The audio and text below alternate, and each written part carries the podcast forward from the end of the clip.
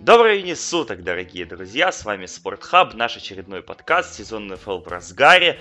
Мы надеемся, что вы уже вам успела полюбиться наша новинка, подкасты ребят э, под названием West Coast of Cast, которые мы выкладываем еженедельно, даже дважды в неделю. В общем, очень весело и задорно про НФЛ. Но сегодня мы будем говорить в нашей привычной компании не очень весело и не очень задорно, зато на очень важные темы. А тем у нас последние недостаточно много. Это и трейд-дедлайн, это и первая тренерская отставка в НФЛ, и многое-многое другое. Александр Прошута ведет для вас этот подкаст. Я рад приветствовать со мной моих коллег Сашу Риверсайда и Лешу Борисовского. Господа, добрый вечер. Всем привет. Всем привет. Давайте начнем тогда с простого, начнем с Кливленда, команды, которую мы в принципе, следили за ее межсезоньем э, благодаря Hard Knocks у, едва ли не пристальнее всех. У них было очень много драфт-пиков. И вся эта история закончилась достаточно быстро, на мой взгляд, потому что Хью Джексон, которому якобы обещали целый сезон, еще один полноценный сезон уже с Бейкером Мейфилдом, уже без карусели на позиции квотербека ну, покинул свой пост.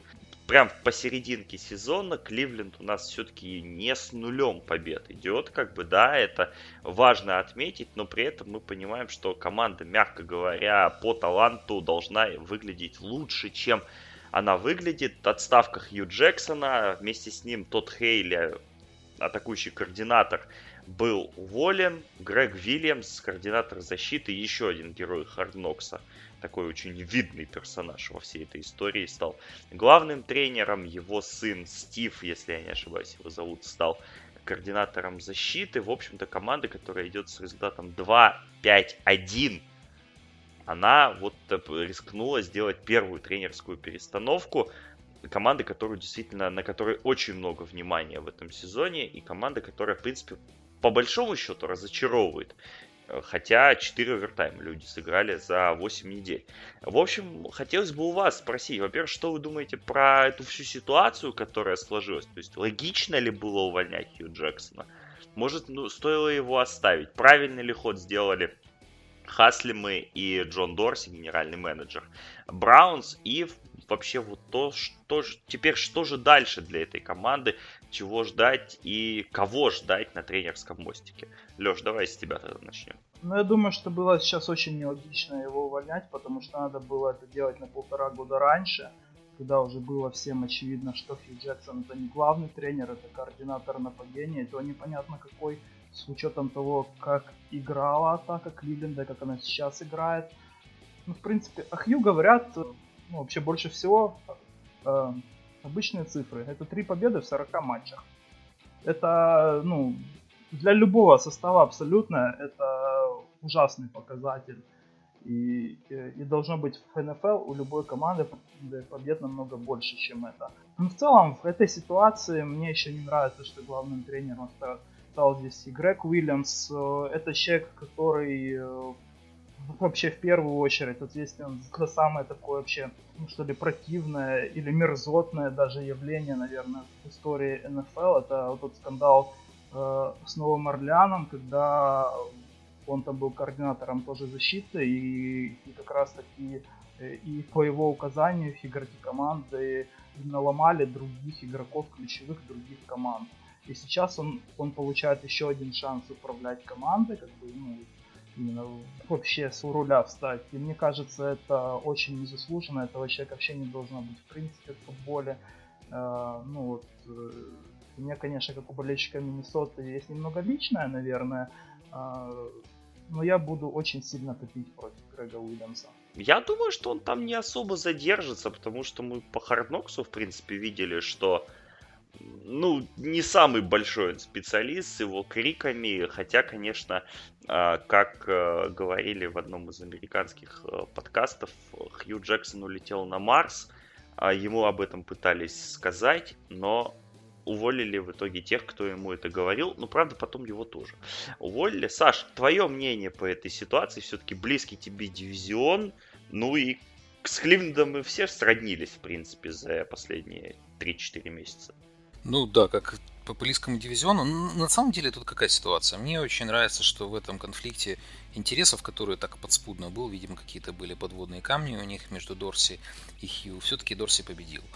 И в этом смысле мне очень импонирует Дорси, потому что это человек, который выстраивал текущий Канзас во многом, но проиграл битву в каких-то кабинетах Риду, наверное, абсолютно заслуженно, потому что Рид такой сам по себе специалист неординарный не требует вмешательства в свою работу. И, наконец-то, вот он ну, получает второй шанс с очень талантливой командой. То есть теперь все в его руках. Я надеюсь, что Хасломы будут, конечно, принимать Э, решение без, без, э, непосредственно со своей стороны, но они дадут ему какую-то вот вотум доверия и возможности выбрать нового тренера. Грег Уильямс, ну, я очень рад, что Питтсбург сыграл уже две игры с Кливлендом, то есть на, как, как бы с этой стороны проблем никаких не будет, потому что он нетривиальный очень человек.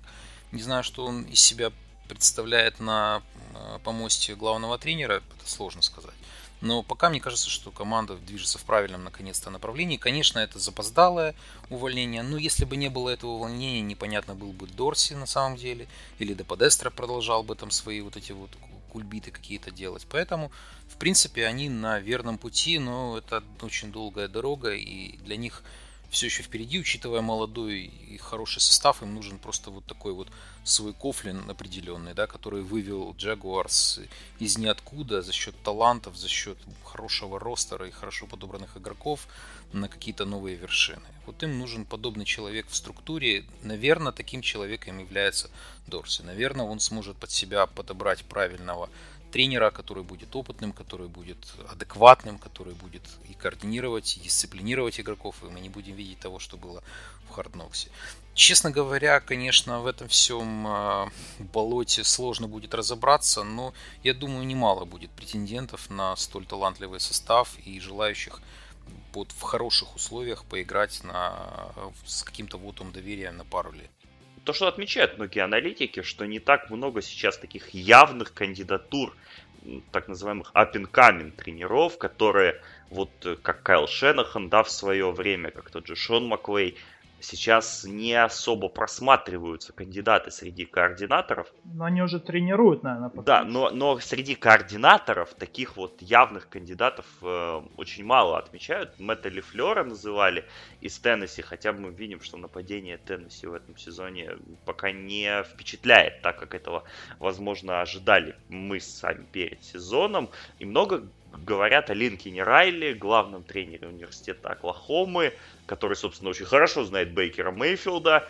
а, который является тем самым инноватором, которого ждут очень сильно в, в, в НФЛ вообще, потому что человек очень сильно изменил вообще нападение в американском футболе, но при этом все же понимают, что Линкольн Райли получает миллионы долларов в колледже, и чувствует себя достаточно комфортно, и стоит ли ему идти на подобную работу, а не совсем понятно. И в то же время есть э, Джон Дорси, который, как мы знаем, работал в Гринбее, работал в Канзасе, а из той части, вот из того, из той ветви не так много, в общем, тренерских кандидатов. Сегодня Джо Томас, кажется, бывший игрок Кливленда, называл э, фамилию Майк Маккарти. Экс-главного тренера Гринбея, который, в принципе, если Маккарти будет уволен из Packers, то, в принципе, вот такой достаточно рабочий кандидат может быть. Ну, вообще, общаясь с болельщиками Packers, многие требуют увольнения Маккарти, э, потому из той тренерской ветви, то действительно самому может и Гринбею, э, ну, вот еще понадобится главный тренер, а Кливленд ну, вообще действительно может взять Маккарти. Вообще, я думаю, что вот но вот именно современная НФЛ это, наверное, идеальная сейчас среда для приглашения тренера из колледжа, потому что сейчас во многом нападения с именно НФЛ, они берут многие элементы из как раз таки университетских нападений, и вот много этих универсальных плеймейкеров, которые, кстати, в колледже набирают после ловли, много ярдов, и, и с новыми правилами, в целом с ухудшившимся качеством теклинга, а, вот это вот как раз таки нападения из колледжа, они намного лучше себя проявляют в современной НФЛ. Ну, я единственное скажу, что и мне кажется, что надо выбор оставлять на каком-то таком Даге Мароне своеобразном, на каком-то таком опытном, снискавшем лавры и уважение игроков, но все-таки вот тренере НФЛ. Мне кажется, что им не стоит двигаться в направлении какой-то реновации, какой-то там реинкарнации и каких-то новых веяний.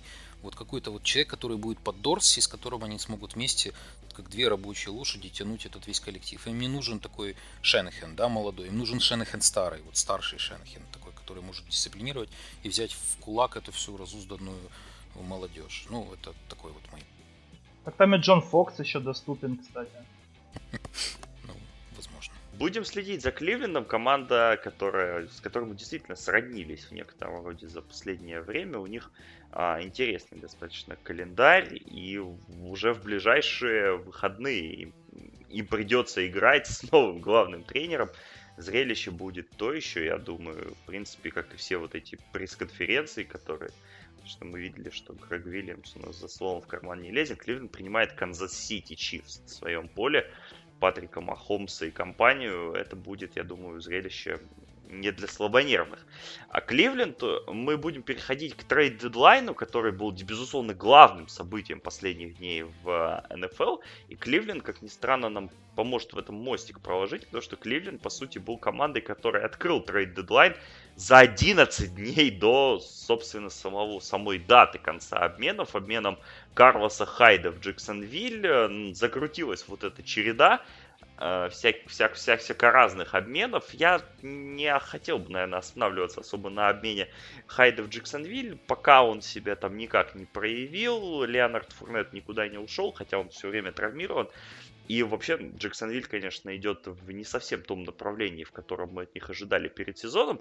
А вот из тех обменов, которые прошли до самого дедлайна, потому что вчера в дедлайн было 5 обменов, 5 5 сделок достаточно видных, но в то же время, как сказал, по-моему, Питер Кинг, известный американский обозреватель, ни одна из этих сделок не не может сравниться с тем, что было в прошлый дедлайн по весу, потому что обмен Джимми Гаропола в Сан-Франциско это был обмен такой меняющий э, облик лиги, меняющий облик, там, допустим, конференций или облик конкретного франчайза. И он сказал, что даже обмены Голдена Тейта, Демариуса Томаса и прочее, они не меняют, э, даже не имеют того влияния, которое имел тот же обмен Дуэйна Брауна в прошлом году, Текла, которого обменяли из Сиэтла, из Хьюстона в Сиэтл. Но обмен, который, например, у меня вызвал больше всего непонимания, и потом, как вчера выяснилось, он имел большое влияние на на обмены следующий. Это обмен Амари Купера в Даллас, который случился на прошлой неделе. Амари Купер, ресивер Raiders, очень неоднозначный персонаж, был обменен за пик первого раунда в Даллас. Это третий обмен в истории Cowboys, когда они взяли ресивера а, за первый раунд. И, собственно, вчера многие обозреватели отмечали, что а, интерес на рынке очень большой к определенной группе игроков, но трейд Купера существенно подогрел цену на ресиверов. Давайте по обмену Купера несколько слов. Как вы вообще оцениваете эту сделку и не переп... вообще зачем он нужен Далласу и не слишком ли это большая переплата? А, ну ты знаешь, в целом по этому обмену это провал для Cowboys, по-моему, по многим причинам. Э, в целом они это сделали, мне кажется, потому что Джерри Джонс это не самый компетентный управления НФЛ, мягко говоря, он любит звезд, э, и он увидел в Амаре Купере звезду. Ему, конечно, там 24 года, кажется, все еще. Э, ну, вообще, хотя он станет уже свободным агентом в этом межсезоне, там еще, ну, еще могут опцию, конечно, подобрать на 14 миллионов на следующий год. Но с кепкой Cowboys, им надо будет просто брать его э, и подписывать на длительный контракт уже. Я думаю, что цену на Купера еще подогрела в том числе и именно э, и рынок свободных агентов этого года, где была уже где было видно в целом цена ресиверов высокая. Э, плюс к тому, что и в этом сезоне все еще больше играют пас, играют намного эффективнее пас э, с большим процентом комплитов, и потому, конечно, в целом любой команде нужно 2, 3, 4 ресивера качественных. У, у Cowboys их было 1,25, по-моему. Вот именно качественных ресиверов. И здесь Амари Купер, ну, может, хотя бы там до двушки добьет, знаешь. Хотя, конечно, Купер не оправдал свой именно драфт-слот, потому что это один из самых дропающих ресиверов НФЛ. И в целом он в этом году, кажется, э, там уже три раза не набрал э, в трех играх 10 э, ярдов в Окленде что ну, такие результаты для топового ресивера что подразумевается э, и на в первый раунд, ну, никакой квотербек, никакая линия нападения, никакой координатор нападения, этого не оправдывает таких результатов в Потому мне кажется, это, конечно, провал, но в целом, э, да, э, цены на ресиверов сейчас как никогда высоки. Ну, я соглашусь, что это переплата, переплата существенная. Мне кажется, что Груден наконец-то сыграл, вот наконец-то карта Грудена сыграла, он получил очень хороший трейд за того игрока, с которым они откровенно хотели расстаться, потому что ну, очень много муссировалось слухов о том, что он уходит. И мне кажется, что когда выходит на рынок э, игрок, которого хочет сплавить команда, то цена может быть уже априори ниже, чем первый пик. Ну, то есть тоже априори что-то меньше, чем первый пик. Я не знаю, честно говоря, там были слухи о том, что Даллас перед тем, как провести этот трейд, очень много разговаривал с Ником Сабаном о том, насколько хорош Купер, где, собственно говоря, он и заработал себе статус первого пика. То есть, может быть, они действительно видят в нем нового Деза, который сможет э, реинкарнировать э, пасующую игру команды, которая сейчас в некотором роде даже отсутствует. Ну, большая переплата, и учитывая то, что у Даллас не самые хорошие перспективы в этом дивизионе, с учетом текущего состояния дел, э, ну, вряд ли это будет плей-офф команда, а, соответственно, это уже очень неплохое подспорье. Если это чуть-чуть выше среднего или даже средний пик, то это очень хорошая сделка для э, для Raiders. То есть, мне кажется, второй пик тут был, был вот, вот идеальным. Как раз за такой талант, который может выстрелить, за там, 14 миллионов, которые они в следующем году могут ему заплатить или катнуть. Э, ну, вряд ли они его катнут, потому что первый... инвестиции в первый раунд, она просто непонятна тогда, зачем, зачем вы брали человека, если вы не заплатите ему в следующем году по его контракту. Поэтому посмотрим, но пока, пока мне кажется, что это переплата, хотя трейд сам по себе неплохой, вот и сама по себе логика трейда хорошая, но все-таки цена, она абсолютно не соответствует никакой реальности. Ну, опять-таки, у меня еще есть еще одна проблема по этому трейду. Это, опять-таки, то, что вот сама по себе отдача компенсации первого раунда, она дает агенту Купера просто массу возможностей того, чтобы сжать яйки Джерри Джонсу и дальше. А, потому что нельзя отпустить Купера после того, что ты отдал за него первый раунд. Ему нужно будет заплатить и заплатить, скорее всего, очень много по нынешним ценам. Где-то цена, как у Сэмми Уоткинса, вот, вот, вот где-то в том районе возможно. И такая цена за игрока, который андер не оправдывает, в принципе, и, ну, вообще в целом себя на протяжении всей своей карьеры, это вообще, по-моему, провал вдвойне и в плане пика, и в плане финансов. Ну, у него же контракт на следующий год э, есть как опция контракта. То есть ну, там 14 нужно... миллионов, они скорее да, всего... Да, 14 миллионов, да. Они ее, скорее всего, и поднимут, и, э, и попытаются подписать с ним длительный контракт, чтобы уменьшить именно сумму за первый год, потому что у Далласа проблемы с платежкой. Ну, через полтора сезона посмотрим. Я думаю, за это время он себя или проявит, или они его отпустят на вольные хлеба все-таки. Тогда предлагаю вам остаться в рынке ресиверов, обсудить те трейды ресиверов, которые вчера а, у нас состоялись. Это обмен Демариуса Томаса в Хьюстон за пик четвертого раунда, и плюс там обмен седьмыми раундами, ну и обмен Голдена Тейта в Филадельфию из Детройта, обмен э, третьего раунда. В принципе, обе сделки достаточно интересные по-своему, но про Демариуса давно говорили, что его планируют обменять, а здесь еще у Хьюстона сломался Вилл Фуллер, который был ключевым игроком в системе нападения, им ресивер был автоматически нужен и очень даже сильно. А по поводу Тейта обмен, на мой взгляд, не совсем понятный, потому что 27% таргетов нападения у Голдена Тейта в, было в системе Детройта.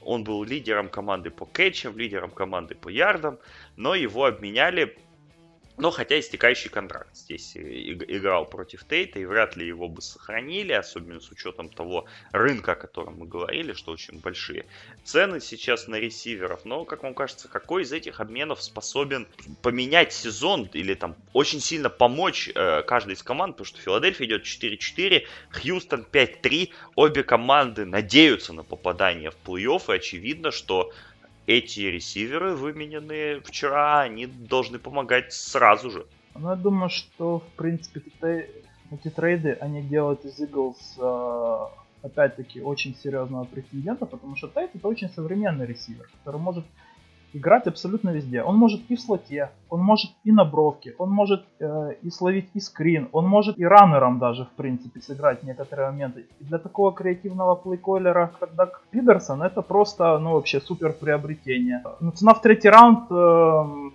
она, конечно, очень велика, но это не первый раунд, как за Купера, а Голден Тейт намного более крутой игрок, чем Купер, мне кажется.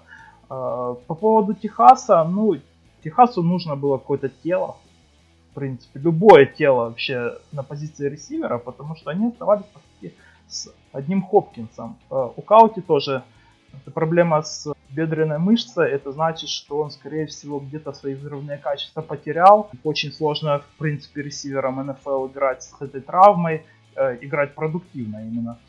И здесь, конечно, непонятно, как они будут играть, потому что им нужен был, в принципе, быстрый ресивер, который бы открывал поле, им, в принципе, может быть Каути, если он, ну, если все-таки восстановится от травмы, но маловероятно, честно говоря. Ну, а так просто взяли какое-то тело, которое будет ловить, играть в слоте, на бровке тоже Томас может. Мне, честно говоря, оба трейда очень нравятся. Они выглядят абсолютно логично и, и правильно постановлены, и правильно цены на них установлены были. Golden Tate, ну, в этом смысле мне кажется, вот они брали Майкла Уоллеса первоначально, в начале сезона, чтобы он э, добавил такого ветеран, ветеранистого какого-то подхода к команде, но он сразу же сломался и выбыл. Видимо, они чувствуют, что этого не хватает. Я очень хорошо помню, как в прошлом сезоне мы э, с некоторым недоумением смотрели на трейд Аджай, который они сделали, да, и говорили, что ну вот как бы лайн немножко усилить было бы неплохо, они выбирают раннингбека, но это сработало, и сработало довольно сильно с точки зрения победы в Суперболе. Поэтому ну, вот Тейт это такой очень хорошая, очень хорошая добавка, в принципе, за небольшие относительно ресурсы. То есть, это, ну да, вы отдали, отдали третий пик, но, скорее всего, это третий пик команды, которая будет выходить в плей-офф, и это очень правильное вложение со всех сторон. Что касается Томаса, то он однозначно поможет Хьюстону с точки зрения и Хопкинсу. Мне кажется, он поможет Хопкинсу, не будет отбирать у него столько таргетов, сколько повысит эффективность самой команды. Это отличная таргет Red Zone, абсолютно possession ресивера. Единственный вопрос, остался главный вопрос, и который они не сумели никоим образом а, закрыть. Это проблема, собственно говоря, онлайна и здоровья Уотсона, которого бьют в два раза чаще, чем любого другого, наверное, кутербека сейчас в лиге. Вот. Ну, тут как бы рынок, я так понимаю, онлайн, и онлайн сейчас на вес золота, поэтому никто не собирался расставаться со своими кадрами. Поэтому, ну, вот такой небольшой, я не сказал бы, что это апгрейд по сравнению с Фуллером, ну, какая-то такая золотание дыр, да, если можно так выразиться, в корабле, который не тонет и который, скорее всего, выйдет в плей потому что все соперники как-то сами отдают игру и, и игры, и, конечно, впереди еще очень много матчей внутри дивизиона, но Хьюстон выглядит однозначно на какой-то небольшой подножке по сравнению с, со всеми остальными командами. Поэтому оба трейда очень классные, они недорогие и объективно, объективно того заслуживают. Единственное, мне немножко непонятна вторая сторона этой медали, потому что это Lions отдали Голдена Тейта, но при этом они забрали Дэймона Харриса из э, гигантов, Э, то есть, ну, как-то я не понимаю, куда собирается двигаться команда. То есть, с одной стороны, они отдают одного из своих топовых ресиверов, с другой стороны, они приобретают ветеранистого и уходящего после этого на свободные агенты э, ноустекла. То есть, ну, тут как-то так непонятно. Они их бросают из стороны в сторону. Посмотрим, чем это все закончится. Дивизион сам по себе непростой. И, и любая обескровленность, которую они сейчас вот допустили, она может еще больше сыграть негативную роль. То есть, это как-то они зависнут между небом и землей, останутся своими восьми-восемью и никуда не попадут, ну, не знаю. То ли это чего они хотят и чего они вообще тогда хотят от этого сезона. Вот я в результате трейд-дедлайна так и не понял их подход. Достаточно привычный Детройт, если закончит 8-8, действительно вопросы возникают по поводу того, что отдают одного из лидеров, по большому счету, нападения, и в то же время берут дефенсив uh, текла, ранстопера, который, в принципе, по первой игре там ему не очень сильно помог, но как будет на дистанции посмотрим. Но много говорят про Кенни Галладея.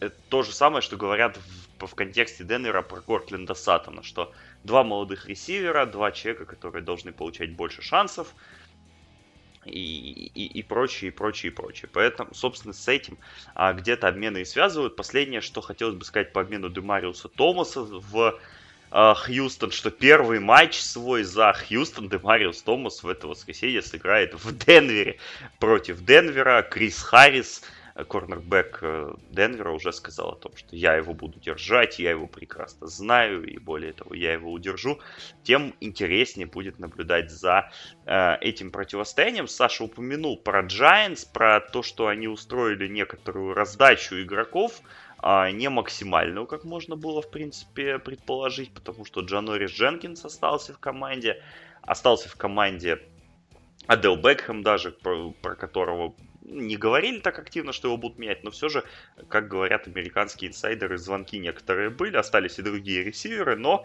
ушел Дэймон Харрисон в Детройт и ушел корнербэк Илай Эппл, бывший пик первого раунда, его забрали Сейнс, и он уже дебютировал за эту команду. Леша, к тебе вопрос. Вот то, что Giants отдали двух таких игроков, но не отдали Дженкинса, это какая-то полумера или это просто достаточно глупый ход со стороны Giants, которые еще на, там, на что-то, ну, не, не рассчитывают, понятно, в плей-офф попасть, но, по крайней мере, не хотят э, там, закончить сезон больше, чем с двумя победами. Ну, я думаю, они не думают об этом году, на самом деле, уже. И мне очень понравились их мувы, на самом деле, потому что Харрисон, вот это игрок, в принципе, на один даун, в современной НФЛ. И за такие огромные бабки его смысл вообще, я вообще не вижу в нем смысла ни для какой команды практически, наверное, может только для Денвера, у которого очень большие проблемы с остановкой выноса. Ну, если Денвер там бы э, как-то всерьез за плей как бы боролся. От Ила Apple тоже, по идее, надо было избавляться. Ну, с учетом всех ситуаций там э, с именно с проблемами с ним э, и в раздевалке. По поводу Дженкинса сейчас вот э, посмотрите, что творилось в этот дедлайн. Э, какие цены были на ресиверов, да? Э, это, во-первых. Во-вторых, Ила Apple это по сути такой самый главный корнербэк, которого обменяли. Ну, по сути, это э, практически ничего.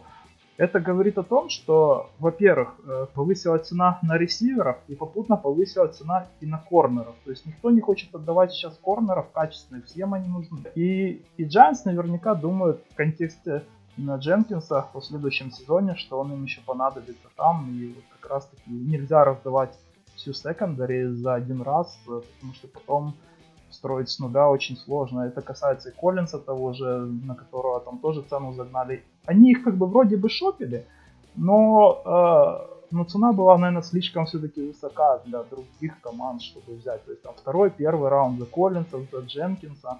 Э, это говорит о том, что Giants, э, они были готовы обменять этих игроков только на те пики, под которыми они рассчитывали взять им готовую замену из колледжей.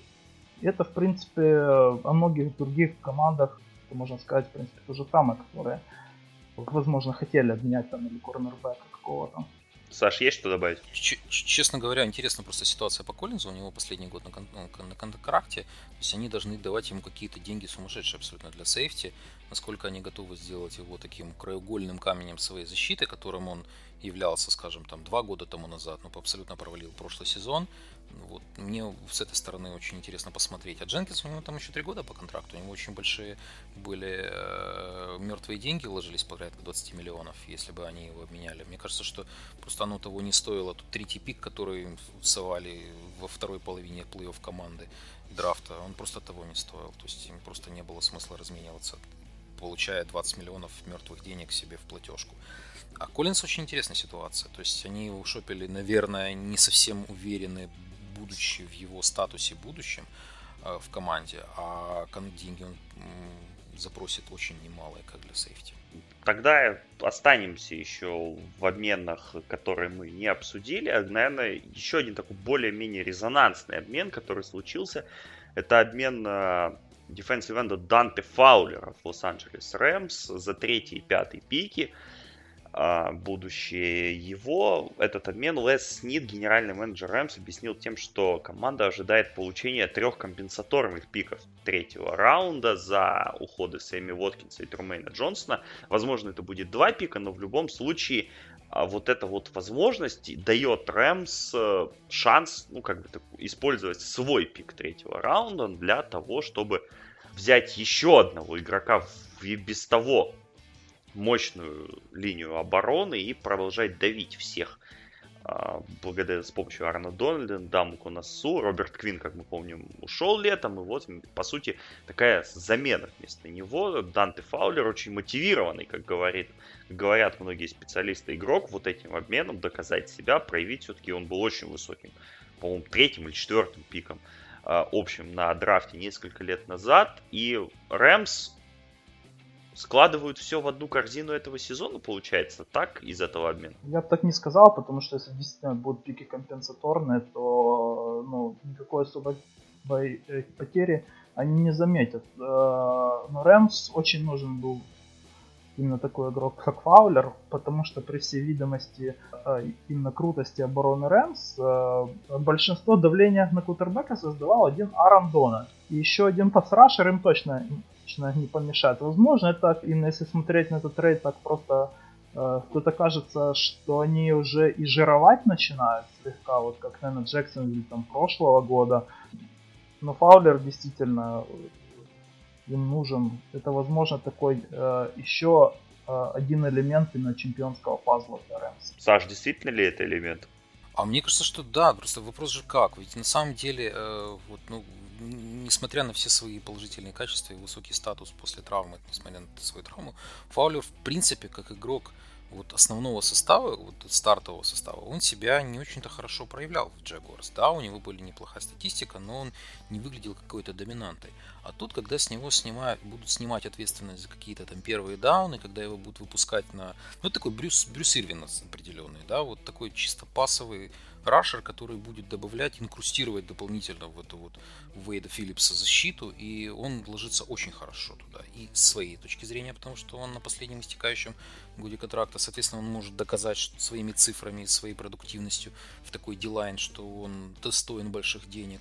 И с точки зрения самой команды, которая теперь может тасовать вот эти все составляющие звенья, как в Филадельфии в прошлом году. И мы смотрели, как, насколько это дает результат. То есть это такой win-win для всех. Ну а Jaguars получили третий пик. Я так понимаю, что они не собирались продлевать Фаулера, у них там проблема со своей платежкой. И вот он должен сейчас доказывать свою статусность как игрока первого состава, непосредственно стартового состава на все три дауна. Ну а в Рэмс он получит такую определенную поблажку и возможность играть вторым темпом, вторую скрипку. То есть сквозь терник звездам он должен получить свой контракт. То есть мне кажется, тут все стороны остались довольны и все получили то, что хотят. Я не сказал бы, что Рэмс от этого очень стали какими-то еще более зубодробительными, куда уж далее.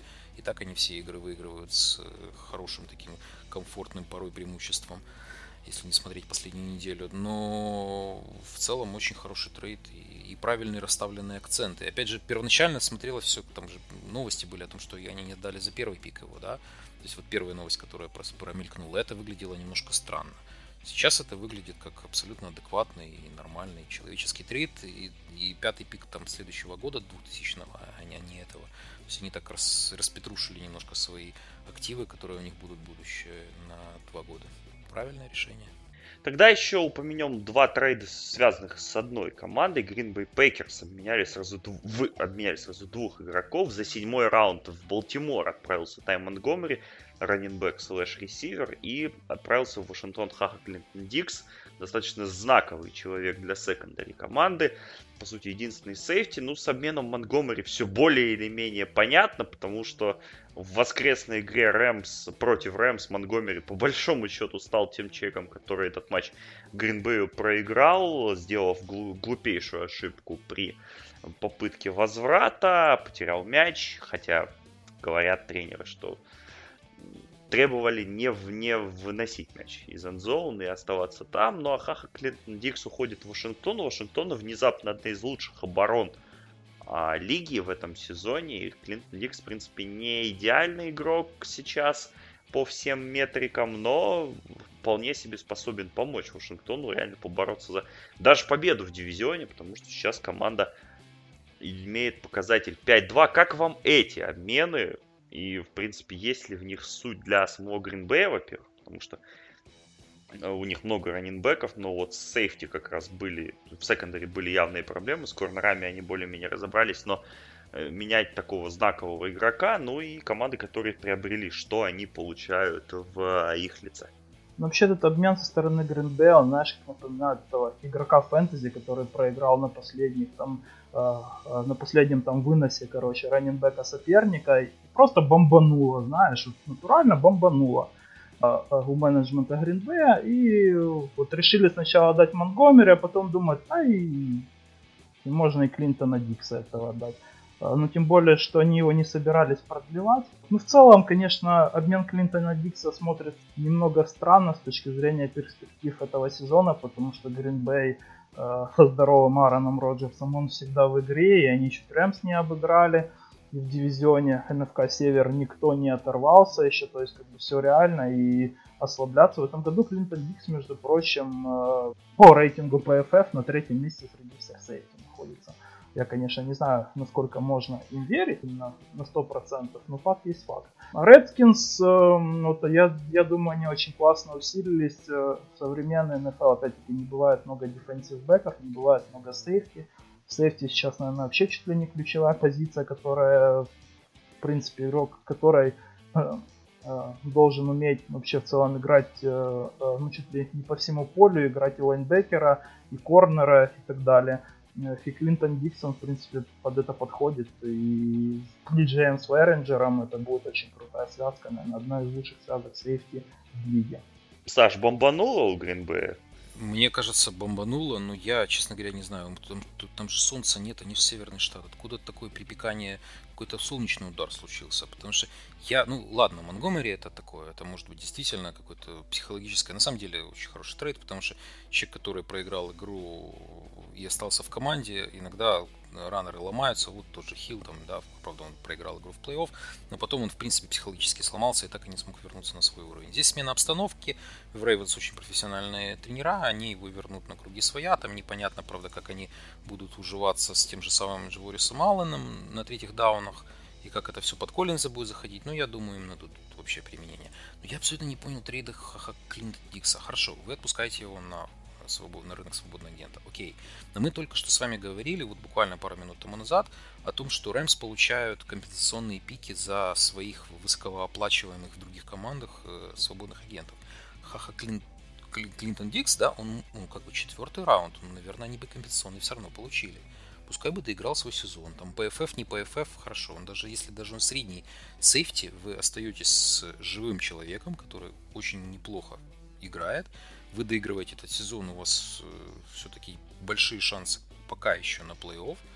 И зачем, к чему, вот, к чему вот эти вот метания? Зачем вам четвертый раунд Redskins, который по всем сейчас показателям выглядит командой, которая очень близка на wild card, как минимум. Потому что, ну, там с Филадельфией они поборются за дивизион, в конце концов, с большой долей вероятностью могут даже выйти. А с кем вы остаетесь? С Брюсом, с Уайтхедом в сейфте? Зачем?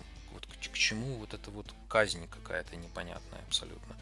То есть это выглядит действительно как такая бомбежка, но она абсолютно не обоснована. И я немножко не понимаю, зачем ослаблять свою команду, которая на что-то еще претендует. Это все-таки не Apple, это все-таки не гиганты, которые сливают. И вот разумных объяснений, и пока я не могу их не вычитать, не понять, ну, еще раз, компенсационный пик, он все компенсирует, на то в своем его названии все уже сказано. Если он хороший сейфти, который хорошо играет, он получит адекватные деньги, которые потом вернутся к вам в виде актива будущего игрока.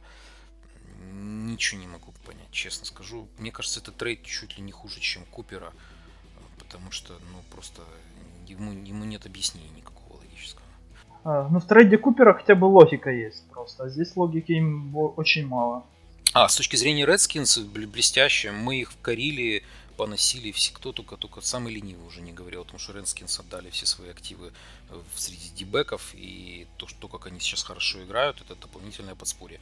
Ну, не сработается, ну, ничего страшного, отпустит его на вольные хлеба в следующем сезоне. Четвертый пик не такое уж большое потеря э, качества, да, а получится, так они еще больше приобретут вес в своем дивизионе и против соперников с уже и так адекватно и хорошо играющей защитой. А Вашингтон сейчас играет очень хорошо в защите.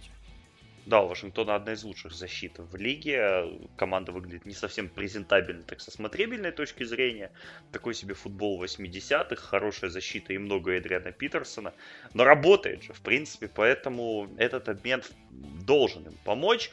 Больших обменов, как я говорил, таких очень знаковых не было. Э, ждали мы, я, ну, не знаю, обменов квотербеков вряд ли, потому что у Илая Мэннинга, как внезапно выяснилось, есть no trade clause, э, больше такой для НБА известный, но вот у Мэннинга он есть.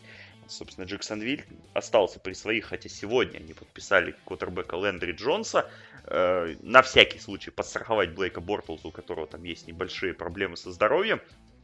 Ну и обмен, который не состоялся и который, собственно, ситуация, которая продолжает висеть а, мертвым грузом. Хотелось бы по ней еще буквально пару слов от каждого из вас услышать. Это ситуация с Левионом Беллом, а, который не появился вчера в расположении Питтсбурга до часа дня, а, не подписал свой франчайз-тег, соответственно, его не могли обменять. Белл остается а, остался игроком Питтсбурга, но сегодня он тоже не присутствовал в среду на занятиях, на тренировке, пропустил их, соответственно, еще одну неделю Белл э, пропускает, и остается всего две недели у него для того, чтобы появиться все-таки в команде, для того, чтобы потом стать свободным агентом по итогам сезона. Белл уже потерял порядка 7 миллионов долларов а, чистыми деньгами из-за своего холдаута. А, вполне возможно, что потеряет еще чуть больше. Джеймс Коннор на этом фоне выглядит как просто царь и бог, и ситуация вообще очень непростая. Вот, Саша, к тебе в первую очередь вопрос. Белл э, вообще будет ли играть в этом сезоне? И э, стоит ли, как бы логика подсказывает, что ему нужно будет явиться в расположение команды до, по-моему, 10 ноября или какого-то такого числа. Но что, что вообще происходит? И собирался ли Кливленд его менять? И, ой, Питтсбург, простите, его менять, и был ли в этом смысл какой-то? Ну, смотри, во-первых, э, с точки зрения, как бы я, есть такая небольшая вилка, и мне кажется, развитие ситуации может быть диаметрально противоположное вот в этой вилке. Первое развитие ситуации, наверное, худшее для всех, не знаю, как для Белла. Он не играет в этом сезоне вообще, то есть он не является вообще в команде. На следующий год команда не дает ему франчайз тег, хотя может это сделать еще на год, приковав его к себе. Вот, но какой смысл это делать, если человек уже пропустил один сезон? Они отпускают его на свободный рынок, он подписывается с кем-то, ну и как бы на этом история все заканчивается. Ну и второе развитие событий, что он к 11 неделе, которая является основополагающей для того, чтобы он стал свободным агентом в следующем сезоне, попадает в расположение команды, ну и, соответственно, дальше от этого растут ноги. В лучшем случае это будет такой дуэт типа Инграма Камара вместе с Конором, потому что я не думаю, что Конора будут выключать из игры, учитывая его фантастические статистику сегодняшней э, сегодняшнего дня. Ну, конечно, был сам прогадал, потому что Конор заиграл великолепно, да, то есть как бы стало понятно, что зачем платить больше, если есть такой же человек, который за той же самый онлайн с Беном и со всеми этими принимающими получает, дает такие же результаты, как и Белл, но это уже немножко другая сторона вопроса. Вот мне кажется, все будет строиться в этой вилке. Что касается вот трейда, ты спрашиваешь, там, стоило ли продавать э, Питтсбургу Белла и стоило ли вообще заниматься этим всем. Ну, наверное, стоило, но столько, стоило только с той точки зрения, если бы им давали второй пик. Потому что, опять же, мы возвращаемся к той самой намусоленной, чуть ранее намазоленной теме, о которой мы говорили раньше, это то, что они третий пик у них уже в кармане. То есть кто-то да предложит ему очень много денег. То есть, соответственно, третий компенсационный они уже получили, он уже у них лежит, вот сейчас в кармане. И, соответственно, с этой позиции э, им стоило, естественно, раз, разворачивать всю трансферную кампанию по поводу него. То есть, ну, давайте второй пик, давайте что-то другое. Мы тогда садимся за стол переговоров. Меньше просто смысла не было. Поэтому получилась вот такая вот какая-то замкнутая система. Э, ну, из нее, вот я сказал, два таких наиболее реальных, мне кажется, адекватных э, выхода. Потому что если он не является в команду, его наверняка отпустят. Нет смысла растренированному, который подрывает репутацию и команды, и коллектива, и всего этого, всего этого происходящего. Все это мыльная опера, она уже надоела и Томлину по нему видно, и генеральный менеджер, который отсиживается в кустах, но наверняка отнюдь не рад всему происходящему. Поэтому вот мне кажется, вот такая вот ситуация и, и выход из нее вот в таких двух плоскостях. Леш, есть что добавить? Я добавлю только, что в принципе очень сложно было вести переговоры Питтсбургу по трейда Белла, потому что вообще в целом для того, чтобы его обменять, это нужно было и согласие и самого Белла хотя бы в том, что он должен был подписать франчайз и явиться. А, это означает как бы то, что с Беллом нужно было вести сразу же той команде, которая хочет выменять, нужно было сразу же вести и переговоры о новом контракте. А, наверное, таких команд э, в целом было не очень-то и много, с учетом того, что, в принципе, Белла имеет смысл э, брать команде только с очень сильной линией нападения, потому что это очень такой терпеливый раннер, которому нужны дыры э, от линии нападения, которые он сможет использовать. Потому я не думаю, что было очень много возможностей, или они были вообще какие-то его обменять куда-то. Не обменяли Левиона Белл, он остается игроком Питтсбурга. И, в принципе, посмотрим, как будет развиваться его ситуация. С трейдами тогда примерно будем заканчивать. Трейд дедлайн, в принципе, достаточно интересный получился. Многие обозреватели НФЛ рады тому, что сейчас вот в НФЛ трейд дедлайн стал таким достаточно ощутимым событием, которым он уже давно является в НБА. Люди на это обращают внимание, больше интереса к лиге. Ну и вот мы даже потратили добрых практически 40 минут на обсуждение а, всего того, что произошло в последние дни. Сезон у нас, как мы понимаем, в разгаре. Середина сезона пройдена, 8 недель позади, 9 вот уже, вот уже стучится к нам в окно. И, собственно, мы каждую неделю не в подкаст режиме, да, но мы постоянно обсуждаем гонку за наградами, потому что очень интересно, потому что это интригует, мы всегда складываем какие-то сюжеты и пазлы для того, кто это может получить. Ну и так как мы с вами делали предсезонные прогнозы, мы с вами втроем, то, конечно, нельзя сейчас не обсудить вообще вот э, гонки за наградами, возможно, дать какие-то свои награды. Ну, давайте с простого начнем, обсудим, а, собственно, гонку за MVP. Э, потому что это самое, наверное, интригующее, то, что есть в сезоне НФЛ с индивидуальной точки зрения, а не с командной. У нас есть, очевидно, несколько кандидатов, которые э, зарекомендовали себя с хорошей, с, с хороших позиций.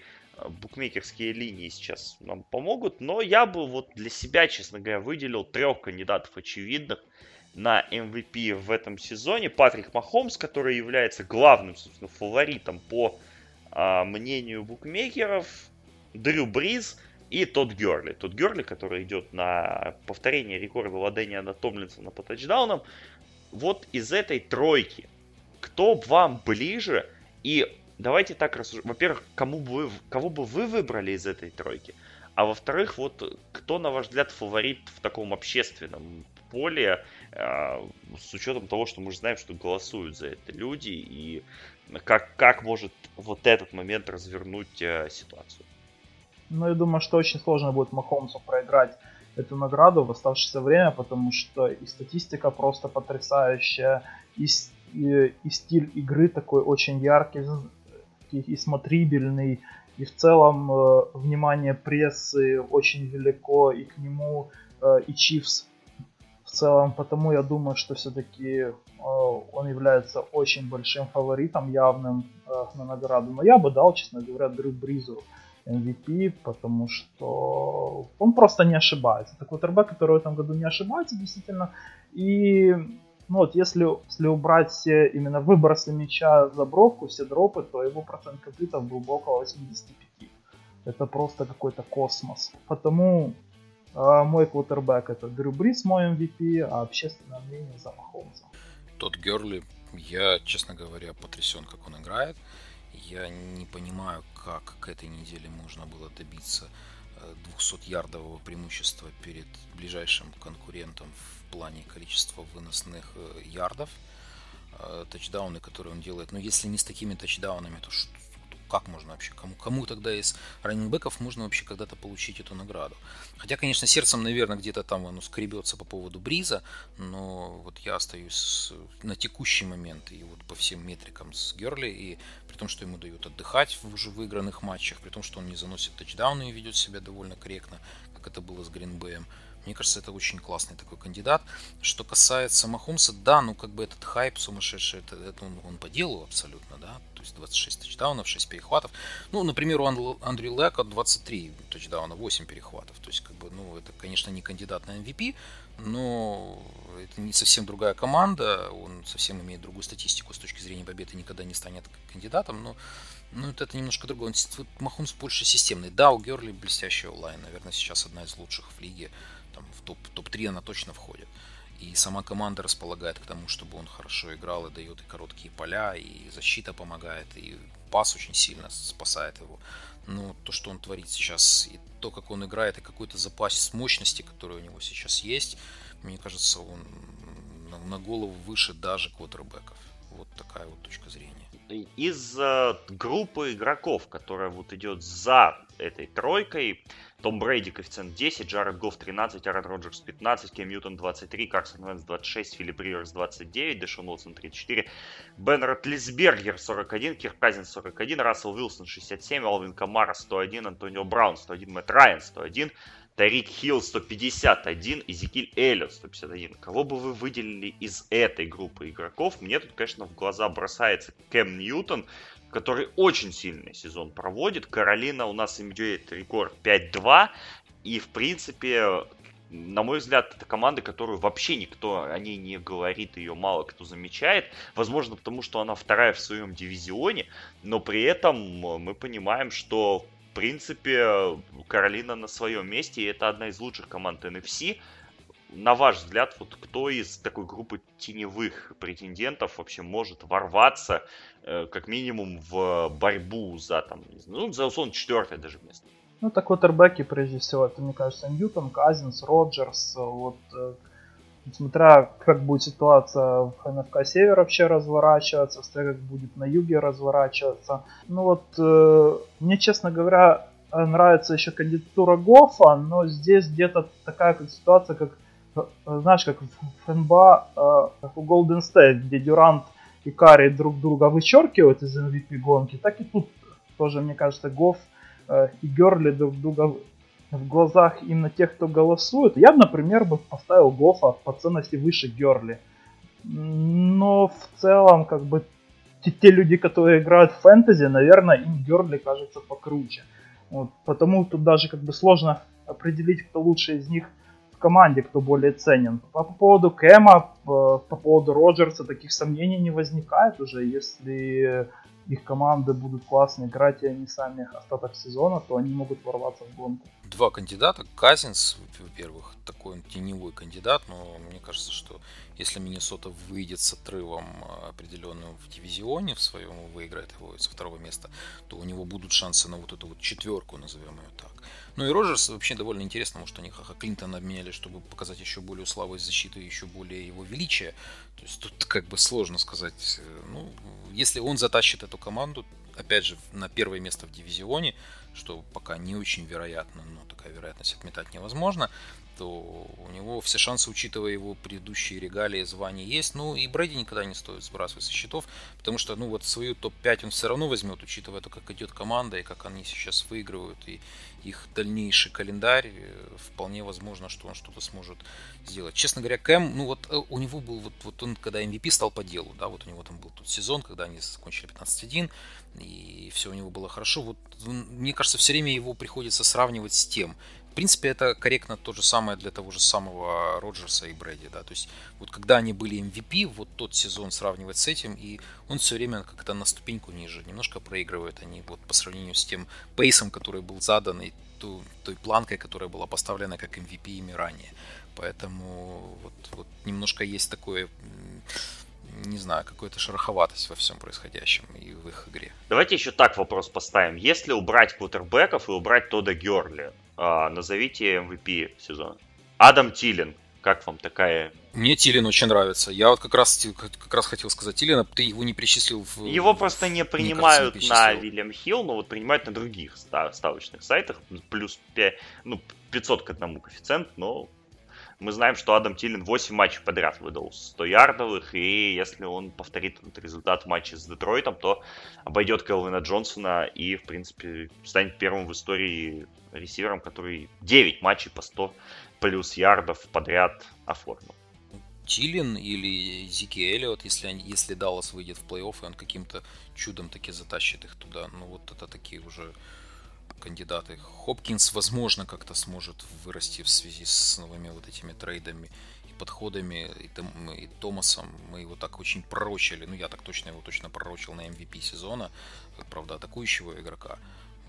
Все еще впереди, полсезона впереди, может быть, как-то еще прибавит, добавит. Но пока просто на фоне Тилина очень сложно его оценивать как претендента номер один среди нон квотербек игроков. Леш, ну ты за Тилина, понятно. Э, да, я действительно хотел назвать Тилина, потому что мне кажется, что Тилин в этом году именно стал, наверное, лучшим ресивером лиги.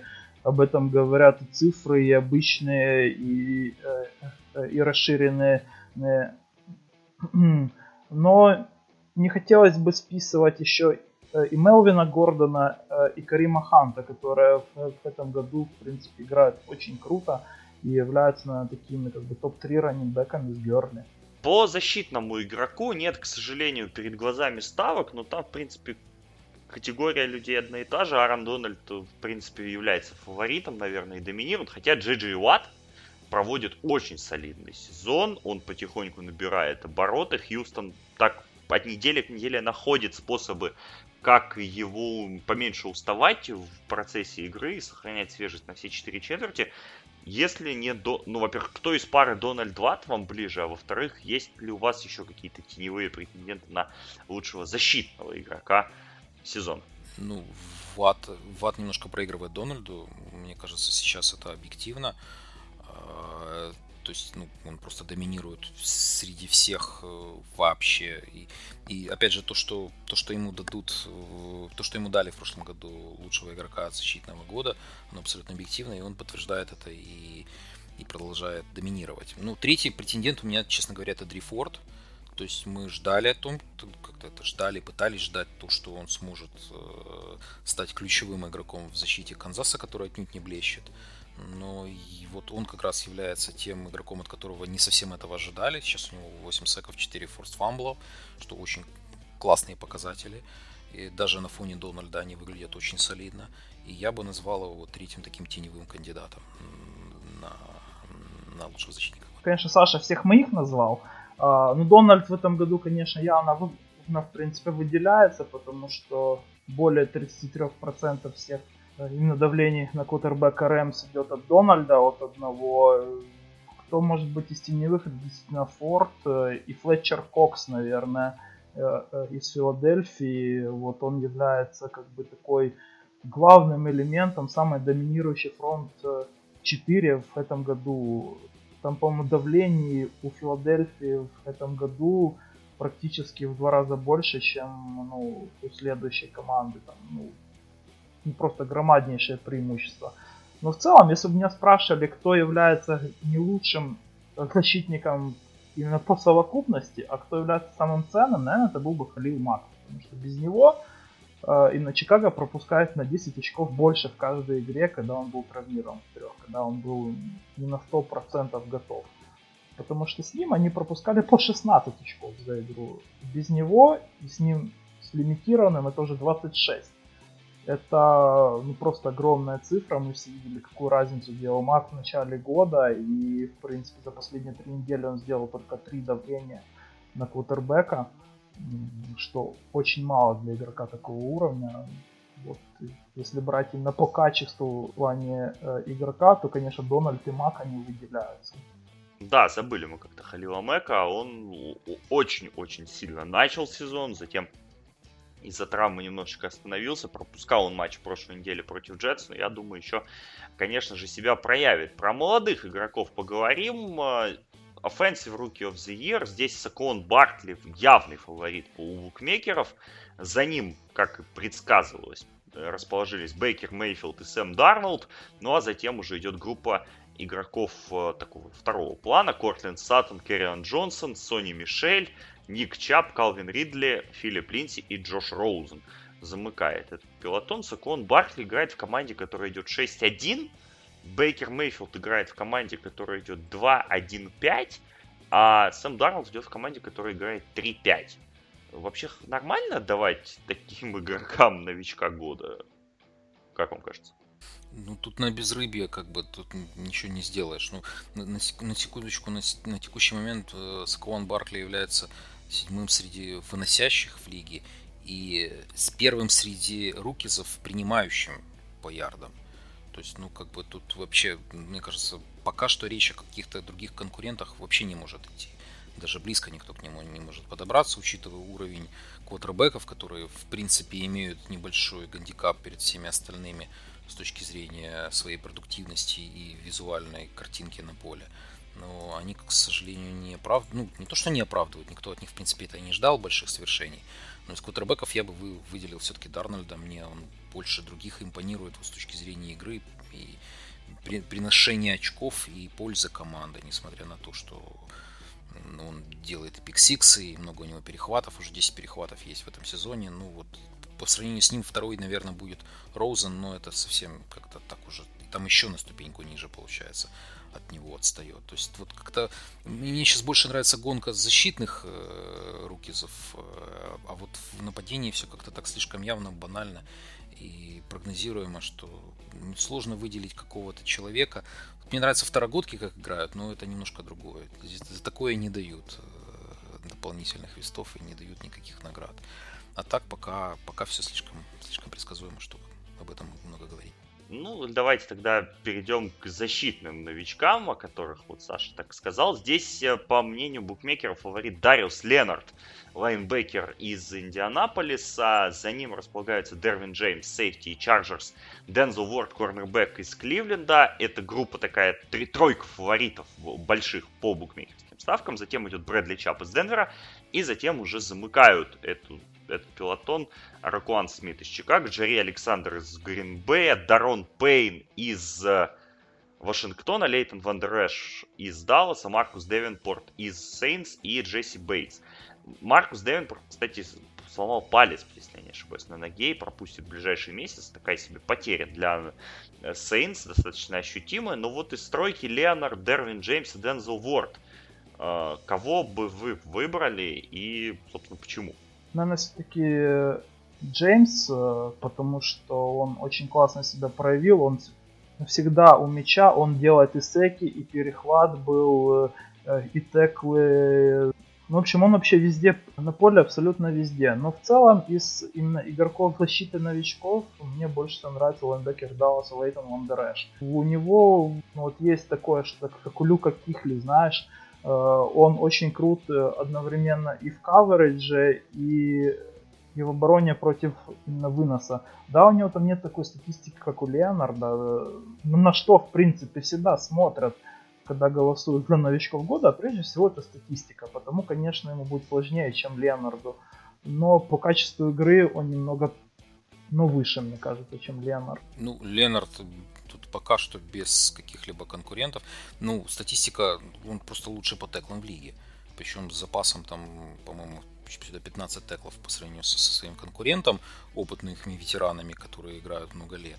То есть, э, и при этом у него сколько там, 4 сека, 3 форст фамбла, то есть, ну, статистика какая-то абсолютно сумасшедшая для новичка из второго раунда, которого никто не котировал как одного из претендентов на лучшего новичка года защитного. Из теневых кандидатов мне лично очень нравится, как играет э, Дензел Уорд, ну, это, это абсолютный топ какой-то, то есть, это, это очень козырный, козырный какая-то билетка, туз, которого вытянул Кливленд, он играет потрясающе классно. Это очень хороший корнербэк, который на годы, на годы вперед, он по своему мышлению уже опережает всех корнербеков, которые я видел за последние годы, именно новичков. Мне очень нравится, как он играет. И это не только игра вот с перехватами на статистику, а вот он именно умно играет. То есть он как-то читает игру, в нем это есть. Еще мне очень нравится Эдмундс, который из Баффала. Вот моя такая тройка. Он такой третий кандидат, он, наверное, немножко зашоренный и невидимый, но он на себя уже перебирает какие-то бразды правления в Баффало. Очень классно, очень качественно играет. У него сейчас там травма, не знаю, как у него сложится дальше сезон. Но вот на этой точке я хотел бы его отметить, потому что мне он очень импонирует своей игрой. И вот такая тройка причем Ленар с большим отрывом по чтению игры Вард, а вот какой приз зрительских симпатий, наверное, Эдмунс. Я бы еще двух хотел бы отметить. Можно, это Джейр Александр э, из Гринбея Корнер и, и Safety Bengals Джесси Бейтс. Мне еще эти два игрока нравятся в этом году. Да, они тоже были в этом списке. Ну, будем смотреть. Достаточно интересная гонка за новичком э, защитного плана. Все-таки Маркус Латимор в прошлом году оторвался очень уверенно, а вот в этом году посмотрим, как сложится. Не дадим еще небольшой апдейт по э, наградам, которые выносные, пасовые и прочее, пока что лидером по ярдам в НФЛ является Патрик Махомс, выбросивший 2526 ярдов. На 5 ярдов меньше всего лишь у Кирка Казинса. Замыкает тройку лидеров с 2425 ярдами Джаред Гофф. На четвертом месте, как вы думали, кто? Илай Мэннинг. 2377 ярдов. О боги. Э, О боги. Замыкает... Какой Илай? Ну вот, вот такая вот статистика, да. Замыкает пятерку Мэтт Райан. За ним еще Бен Ротлисбергер, Аарон Роджерс и Джо Флаку, который на 59 ярдов опережает Тома Брейди. А, среди раненбеков а, лучше всех по выносу тот Герли, о котором мы говорили. У него ровно 800 ярдов и 351 ярд на приеме. 15 тачдаунов, конечно, сумасшедшие цифры. 11 из них выносные. Э, за Тодом Герли 619 ярдов имеет Эзекиль Эллиот. 599 ярдов имеет Джеймс Коннор, 592 Кариб Хант и 587 Эдриан Питерсон. Вот это, конечно, потрясающая статистика. Кстати, за Питерсоном располагается Филипп Линси, который на 12 ярдов уходит с Сакуона Бартли. Вот два новичка, которые, собственно, так бросились тоже в глаза по э, по ярдам приним, принятым Адам Тилин, безусловный лидер, 925 ярдов, 6 тачдаунов. Тайрик Хилл имеет у нас 705 ярдов, но вот... А, 812 ярдов Хулио Джонс. Хулио Джонс, кстати, без тачдаунов до сих пор.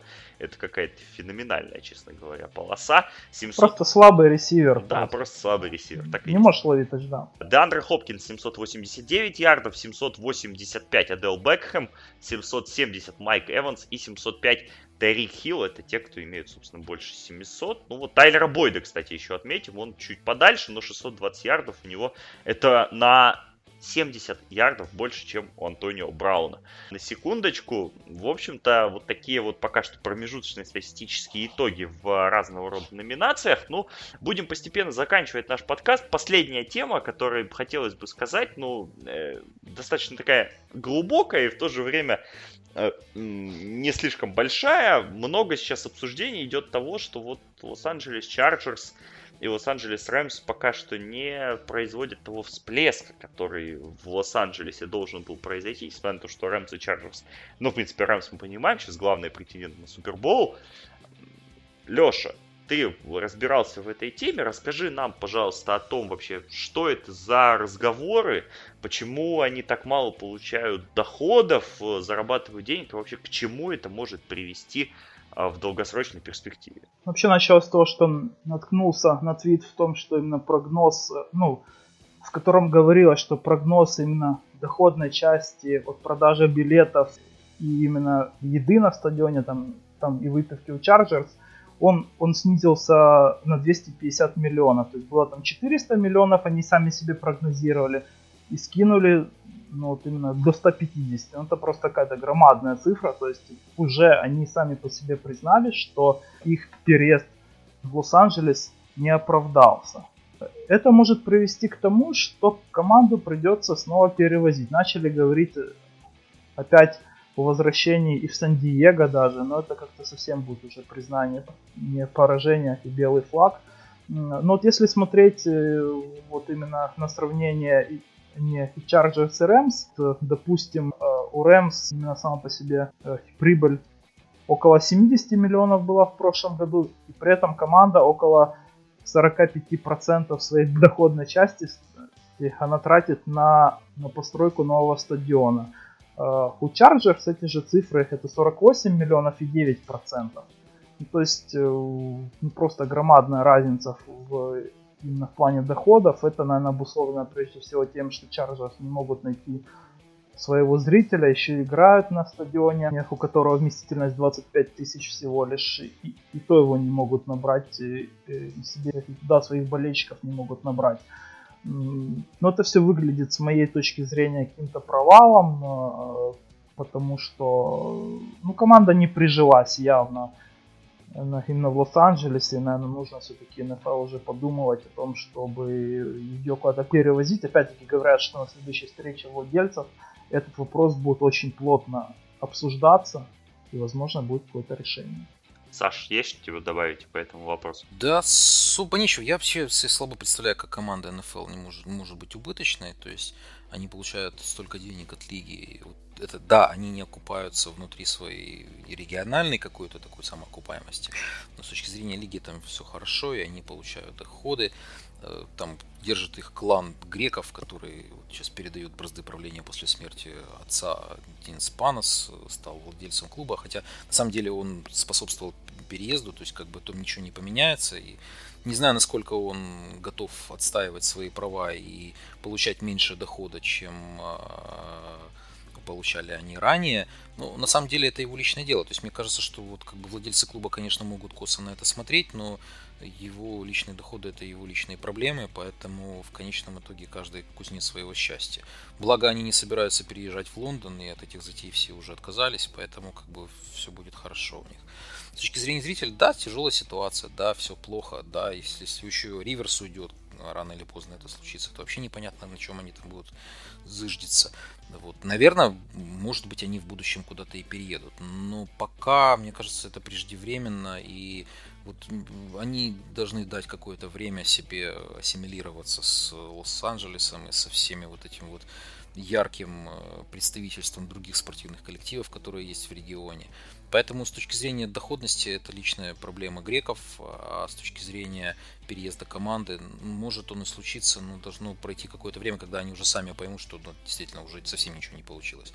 Пока это только первое такое, первый блин комом, ну посмотрим, как оно будет дальше.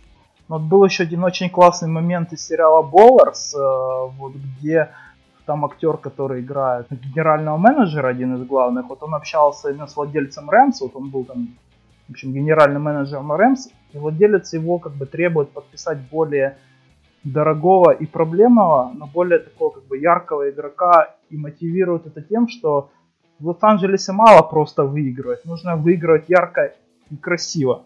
Здесь, мне кажется, э, и Рэмс выигрывают именно в этой красоте и яркости у Чарджерс очень сильно. Ну, в краткосрочной перспективе, да. Что будет через там лет 5-10, никто же не знает. То есть тут такое... Э, болельщики очень переменчивы в этом смысле, мне кажется, в такого. Ну, Лос-Анджелес такого, ну, такой как бы глорский город относительно, потому что Лейкерс, вот эти все Доджерс, это вот. Получат нового какого-то квотербека из местного региона, и все будет хорошо. Просто Гоф у них же там доморощенный, он близко, близко вырос, тоже из Калифорнии непосредственно. Поэтому, конечно, тут все, все карты, все у них на руках сейчас. Но спустя некоторое время все может поменяться и не в их сторону есть просто тут надо немножко выждать. Если они готовы терпеть определенные финансовые, ну не то что минусы, но скорее какие-то недочеты, которые у них сейчас есть, то в принципе не так все плохо. А мне кажется, что владельцы клубов, если они один раз вот так вот настоят на том, чтобы перевести команду, то в следующий раз они могут оказаться на этом же самом месте. То есть тут такая должна быть определенная круговая порука, где каждый должен уважать решение другого. Ну, я не знаю, как там владельцы между собой общаются, но мне кажется, это было бы логично. Но мы видели ситуацию, когда в Лос-Анджелесе на этих выходных было 6 матчей различных видов спорта, включая мировую серию бейсбольную. И, собственно, э, большой резонанс имело то, что слишком много болельщиков Гринбея было на Колизея в Лос-Анджелесе, и Аарон Роджерс там очень активно заводил публику э, на послед... в последней четверти, и после этого даже и у Шона Маквея спрашивали, у Тода Герли, как им игралось в такой обстановочке. Но вот, а это мы поговорим про Рэмс, а не про Чарджерс, которые вообще играют на футбольном стадионе. И, в принципе, ну, мы видим, к чему это все идет, хотя есть, видите же, и обратные эффекты. То есть вот РМ, э, НФЛ уехала из э, Англии в воскресенье, а в понедельник центральный матч тура в чемпионате Англии по футболу с логотипом НФЛ просто играется на разбитом поле. Так что экспансия тут двусторонняя. Ну, слушай, ну Роджерс тоже доморощен, он тоже из Калифорнии, его там очень любят и почитают, поэтому тут такое. Там доморощенных глоров Роджерса непосредственно из Кузета Гринбея наверняка очень-очень много сквозь эти годы, которые он играл. Я, по крайней мере, смотрю в СНГ, как бы типичный болельщик Лейкерс, это болельщик Гринбея. Вот, как-то так оно очень часто получается, на самом деле, в нашем комьюнити. Ну, а, а по Джегуарс, там действительно, вот они были, вот этот матч, э, который воскресный, там уже АПЛ все возмущены, уже хотят вести новое, э, какой-то более усиленный контроль за э, за качеством газона на этих матчах, чтобы не разбивали и, возможно, вообще выгнать хотят. Хотя вот НФЛ, э, по-моему, вчера объявила, что будут играть в следующем году уже не три, а четыре матча в Лондоне. Два будет на Уэмбли, два на новом стадионе Спёрс. Ну, вот интересно будет. Все-таки теперь будут топтать два стадиона копытцами своими. Джагуарс. Да, четыре матча в следующем сезоне пройдут в Лондоне. В общем, успейте посетить их. Возможно, планируйте уже заранее э, посещение. Кто, кто, может быть, хочет это сделать. Достаточно э, любопытное вообще в целом зрелище. Сезон НФЛ у нас в разгаре. 8 недель позади. Девятая неделя. Мы прошли дедлайн. Очень важное событие. Ну, вот теперь уже, собственно, выходим потихонечку. Уже потихонечку вырисовывается какая-то плей-офф картина. Вырисовываются основные претенденты на награды. Все это мы обсуждали в нашем сегодняшнем подкасте об НФЛ. Поговорили очень детально и подробно. В общем-то, Саше Риверсайду и Алексею Борисовскому я благодарю, я благодарю за очень хорошую и положительную беседу. Всем спасибо. Вам большое спасибо. Я же Александр Прошута, вам напоминаю, что нужно подписаться на нас э, в соцсетях, везде, где можно, Твиттер, Фейсбук, ВКонтакте. Э, также можно это сделать, следите за обновлениями, подписывайтесь на iTunes, на Стичере и, собственно, на платформе Simplecast, где вы, вы можете найти ссылки на все наши подкасты. Следите за обновлениями. Скоро мы поговорим про НБА, поговорим про английский футбол, ну и многое-многое другое. Все-таки октябрь, ноябрь самые активные месяцы в плане спорта, как минимум, для нас. В общем, спасибо еще раз, что были с нами. Подписывайтесь, ставьте лайки, делитесь с друзьями и всего вам самого хорошего.